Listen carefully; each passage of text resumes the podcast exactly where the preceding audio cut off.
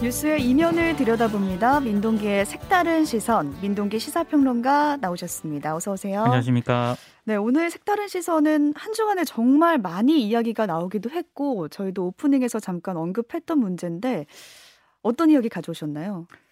이준석 국민의힘 대표가 전국 장애인 차별 철폐 연대 출근길 지하철 시위를 이번 주 내내 비난을 하지 않았습니까? 네. 그러다 보니까 국민의힘 내부에서조차 장애인 혐오 조장이다 이런 비판이 나왔을 정도거든요. 근데 이준석 대표는 본인의 입장을 계속 고수를 하고 있고요.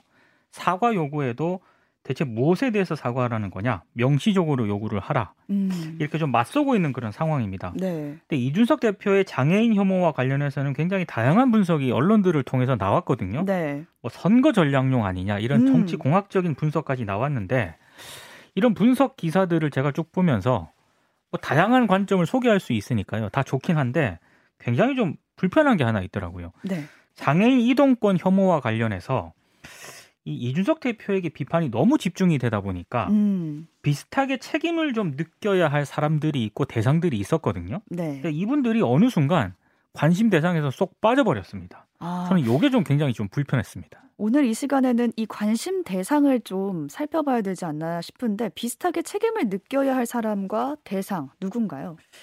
이 전국 장애인 차별 철폐 연대가 장애인의 이동할 권리를 확대를 해달라 이렇게 요구를 하면서 지하철 시위를 벌이기 시작한 게 지난 2월 3일부터입니다. 음. 근데 이 내용을 상당수 언론들이 많이 보도를 했거든요. 네. 근데 제가 보도를 보면서 좀 이상하다고 느낀 게 시위를 하면은 왜 시위를 하는지를 설명을 해줘야 되는 거잖아요. 음. 근데 언론들이 왜를 빠뜨리고 보도를 많이 하더라고요. 어. 그러다 보니까 초기 보도가 장애인들 시위 때문에 시민들이 불편을 겪고 있다 이런 보도가 좀 많았고요. 나중에는 장애인들 시위가 계속되다 보니까 시민들이 피로감을 호소하고 있다. 이런 기사가 굉장히 많이 나왔습니다. 이렇게만 접해서는 그냥 전장현이 너무했다라고 느낄 수밖에 없네요. 그러니까 시위는 하는데 왜 네. 시위를 하는지를 시민들이 모르니까 예. 당연히 이제 불편함을 느낄 수밖에 없는 거고요.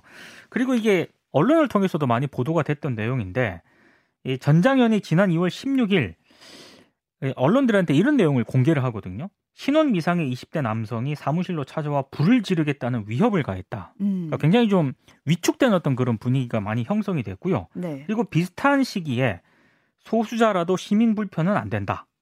이들 장애인들에게 굴복하면 안 된다. 지하철 시위를 중단시키자 이런 글들이 온라인 커뮤니티를 중심으로 굉장히 많이 올라왔습니다. 음. 그러니까 이준석 대표가 이렇게 노골적으로 장애인 혐오 발언을 할 수 있었던 이유가 뭘까? 제가 여러 가지로 생각을 해봤는데 일단 본인의 가치관이나 신념에 따른 그런 발언일 수도 있겠다 음. 이런 생각을 했고요. 또 하나는 이 대다수 언론들이 장애인 이동권 시위에 대해서 그렇게 호의적인 시각을 안 보였거든요. 그런 어떤 이유도 한 원인이 되지 않았을까 이런 음. 생각도 해봤고 그리고 젊은 층들 여론 형성에 굉장히 좀 많은 영향을 미치고 있는 각종 커뮤니티에서 장애인 혐오 발언들이 굉장히 많이 올라왔습니다. 네. 이런 것들이 좀 복합적으로 작용을 한 게 아닌가 이런 생각이 좀 들더라고요. 아, 아무래도 이 외를 빼먹은 언론의 책임은 피할 수 없을 것 같아요. 그러니까 연관된 지금 문제이기도 한데요. 네. 서울교통공사가 이동권 보장을 요구하면서 시위를 하는 그 장애인들을 상대로 내부 문건을 하나 만든 게 있거든요. 이게 경향신문이 3월 17일 입수해서 보도한 내용인데 문건 제목이 이렇습니다. 사회적 약자와의 여론전 맞서기. 전국 장애인 차별 철폐 연대 지하철 시위를 사례로 이런 제목의 문건이고요. 네. 문건 내용을 보면은 현재는 출근길 시위 잠시 휴전 상태지만 디테일한 약점은 계속 찾아야 한다. 상대방도 실점은 언제든 할 수 있다. 꼼꼼히 캐치. 이런 내용이 담겨 있고 어, 어 문구는 더 좀 노골적입니다. 문구에는 네. 약자는 선하다 이런 기조의 기성 언론 그리고 장애인 전용 언론 조합과 싸워야 한다. 특히 진보의 가치를 높이 사는 특정 매체일수록 더더욱 그러하다. 이런 아. 내용이 적혀 있거든요.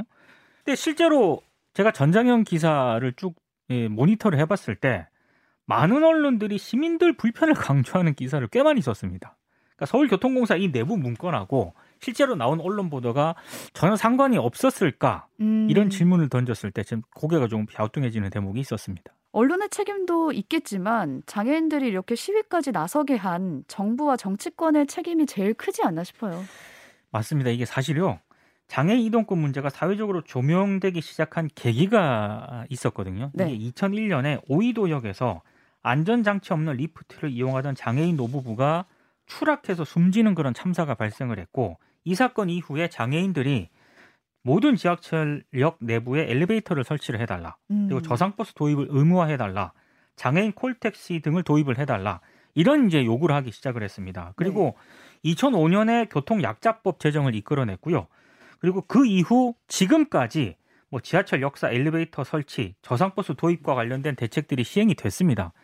그러니까 2001년에 비해서 진일보한 정책들이 실제로 많이 도입이 됐고요. 굉장히 상대적으로 많이 나아진 측면이 있거든요. 네. 그럼에도 불구하고 여전히 장애인들 입장에서는 미흡한 점들이 많다고 지금 생각을 하고 있는 것 같아요. 네. 어떤 부분들이 그럴까요? 그러니까 대표적으로 이제 저상버스 문제가 그런데요. 아, 예. 2020년 7월 기준으로 지역별 저상버스 도입률이 서울은 상대적으로 높은 편입니다. 56.4%거든요. 음. 근데 부산은 27.8%, 울산은 13%, 충남은 10%입니다. 근데 이게 이 수치를 보면서 제가 어떤 생각이 들었냐면 사실 저상버스라고 하는 게 지하철이 없는 지역일수록 장애인들 입장에서는 더 필요한 그렇죠. 교통수단이잖아요. 근데 지금 지역별로 딱 이렇게 딱 보면은 굉장히 많은 차이가 나거든요. 음. 지자체가 형성하는 장애인 이동권 예산 규모가 있는데 네. 이게 재정 자립도에 따라서 굉장히 천차만별입니다. 그래서 이렇게 많이 차이가 나는 걸로 보이는데 제가 생각했을 땐 이 충남 지역이나 아니면 지역에 있을수록 노인 인구가 많을 수가 있단 말이죠. 맞습니다. 그런데도 불구하고 저상 버스가 없으면 네. 이동하실 때 불편을 겪는 분들이 더 많지 않을까라는 생각도 드는데요. 그러니까 장애인들만의 문제는 아니고요. 방금 네. 말씀하신 것처럼 노인들이라든가 음. 그런 분들에게도 저상 버스는 굉장히 유용한 유용한 교통 수단이거든요. 그렇죠. 근데 충남 지역 같은 경우 지역일수록 오히려 서울이 아니라 다른 지역일수록 그 비율이 훅 많이 떨어지기 때문에 이건 네. 결국에는 지자체 예산하고 이제 맞물려 있는 그런 사안인데 충남 같은 경우에는요. 어 2020년 7월 기준으로 장애인 이동권 예산이 33억 정도밖에 안 되거든요. 어, 서울은 얼마인가요? 서울은 엄청납니다. 1298억입니다. 1,200억 원대랑 네. 33억 원대 비교가 되네요. 굉장히 많은 차이가 나는 그런 대목입니다. 네. 지자체별로 재정 자립도가 다 다르기 때문에 음. 그래서 이제 전국 장애인 차별 철폐 연대가 요구를 하는 게 분명히 있습니다. 요구 사항이 굉장히 분명합니다. 네. 확실한 장애인 권리 예산을 좀 반영을 해달라는 거고요. 음. 조금 더 구체적으로 얘기를 하면은 교통약자법 시행령을 개정을 해서 장애인 특별교통수단 운영비 보조 비율을 국비를 70%까지 올려달라. 그러니까 아. 지방비는 30% 정도로 하고 중앙정부 국비에서 발행하는 보조 비율을 70%로 올려달라고 요구를 하고 있거든요. 아, 재정 자립도가 지역에 따라 너무 다르기 때문에 국비를 많이 투입해 달라라는 그렇습니다. 거네요. 어떤 지자체장이 들어서느냐에 따라서 네. 장애인 이동권 문제에 관심을 가진 어떤 그런 지자체장이 들어서면은 그나마 좀 낫겠지만 음, 그렇지 않은 지자체장이 들어서게 되면은 장애인들 입장에서는 굉장히 난감한 그런 상황이 될 수도 있는 거거든요. 그렇죠. 어, 특히 사실 현재 저상버스 도입 의무 대상도요. 고속버스를 일단 제외하고요. 시내버스하고 마을버스에 국한이 돼 있거든요. 그나마 국가나 광역단체가 장애인 전용 콜택시 운영비를 지원하는 규정도 이게 의무 규정이 아니라 음, 임의 규정입니다. 그러니까 굳이. 의무적으로 하지 않아도 되는 그런 사안이거든요. 네. 저는 이런 얘기들을 언론이 많이 해줘야 된다라고 생각을 하는데 지금 언론 보도를 보시면 다 그런 건 아니지만 이준석 대표하고 장애인 차별 철폐 연대랑 싸우는 어떤 그런 프레임이 많이 형성이 돼 있고요. 그렇죠. 그러다 보니까 이 문제를 어떻게 해결을 해야 된다. 이 문제가 나오는 게 아니라 누구와 누구랑 싸우고 있다.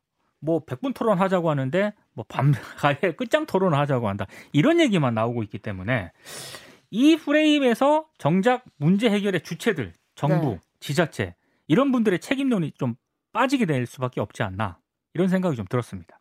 결국 지금 단계에서는 인수위 역할이 굉장히 중요할 것 같은데 최근에 전 장년과 만났잖아요.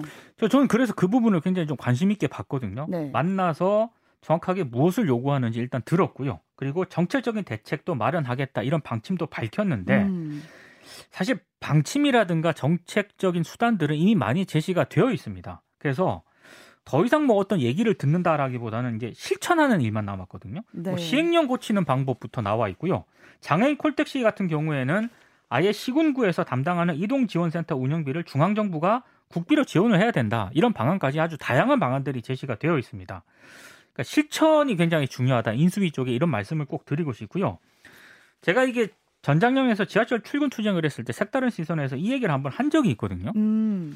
장애인의 이동권은 시혜가 아니라 권리다. 그리고 누군가에겐 불편의 문제지만 누군가에겐 생존의 문제일 수 있다. 생존의 문제다. 일을 하러 갈 때도 이동을 해야 되고 공부하러 갈 음. 때도 이동해야 되잖아요. 김예지 의원이 그 얘기를 하더라고요. 맞습니다. 국민의힘 김예지 의원이 이동을 해야 교육을 받을 수 있고 그래야 사회의 일원으로 장애인도 일을 할 수 있다. 네. 우리가 요구하는 건 단순히 이동권만이 아니다라는 의미였어요. 그러니까 이동권이 그 시작점, 기본 중에 기본의 권리에 해당한다라는 네. 말씀이 아니었을까 싶더라고요. 그러니까 정부나 정치권이 해야 할 일은 네. 그런 이동권을 기본적으로 보장을 해줘야 되는 그런 역할을 해야 되는 건데 예. 그 얘기를 하는 좀 언론들은 상당히 좀 생각했던 것보다 적었던 것 같고요. 네.